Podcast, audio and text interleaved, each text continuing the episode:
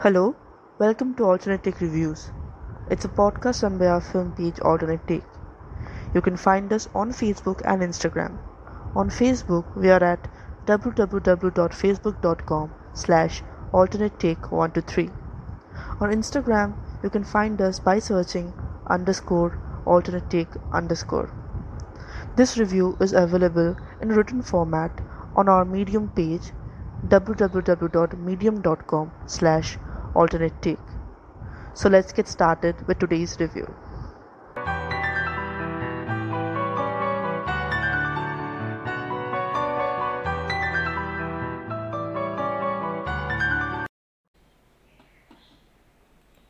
Serious Men starts off with a unique take on rags to riches but loses its focus in the second half. Sudhir Mishra's Serious Men is a film that tries to find the answer to the age old question of how far a parent can go for their children while also commenting on class distinction and the regressive caste system in our country. Based on the book of the same name by Joseph Manu, the film presents itself to be somewhat layered and talks about a lot of relevant issues in our country but never pushes past the barrier of acknowledgement. The story focuses on Ayan Mani, played by Nawazuddin Siddiqui, a Dalit man who works as a personal assistant to a Brahmin man, Arvind Acharya, played by Nassar, who is the director of the National Institute of Theory and Research. Ayan, like other parents, strives for a brighter future for his son, Adi Mani, played by Akshat Das, and crafts an intricate web of lies to pull it off. He calls himself 2G, which refers to second generation, and wants his son to become 4G, as that is the generation of people, according to him, that have the smoothest of lives. Ayan watches from the sidelines how Arvind acts as if he's on a mission to expose the secrets of the world by discovering space microbes who he believes holds the answer to a lot of humanity's questions.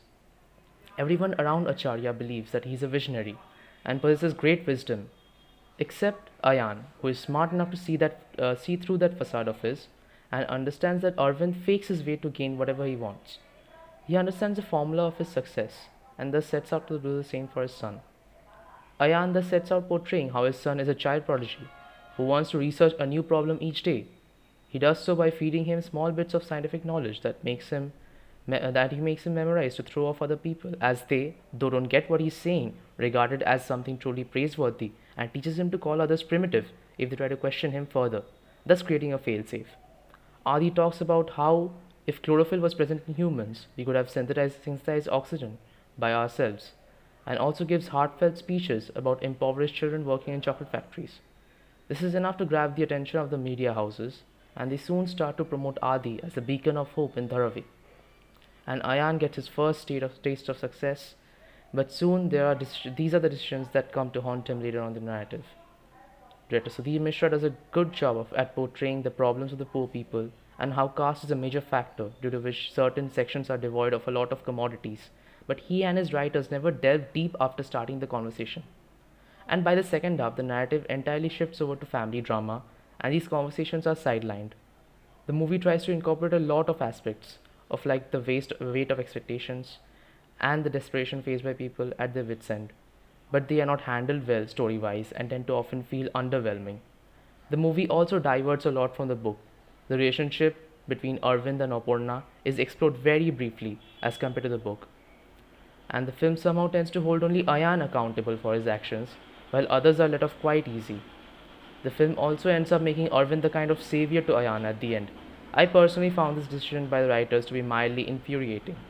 Throughout the entire narrative, Arvind treats Ayan as a simple commodity who is there to willingly accept the abuses being hurled at him that arise from Arvind's own misplaced anger but the writers end up making him the person who gives Ayan a way out. Out of everything, this aspect definitely did not sit right with me. The performances in the movie is where the most distinction can be observed. Nawazuddin Siddiqui is brilliant as ever, and he effortlessly slips into the character of Ayan Mani to the point that you cannot even imagine someone else playing that role. He portrays the character with a certain innocence at his core that does help the audience to empathize more with his character at the end when things start to go awry. Indira Tiwari plays Oja Mani, the wife of Ayan, and she effectively plays a character who bottles up her emotions but isn't afraid to let her husband know when she's at her wit's end. Nassar does a brilliant job of portraying the insecurities of men who are at a position of power and what they're ready to do to ensure their stay.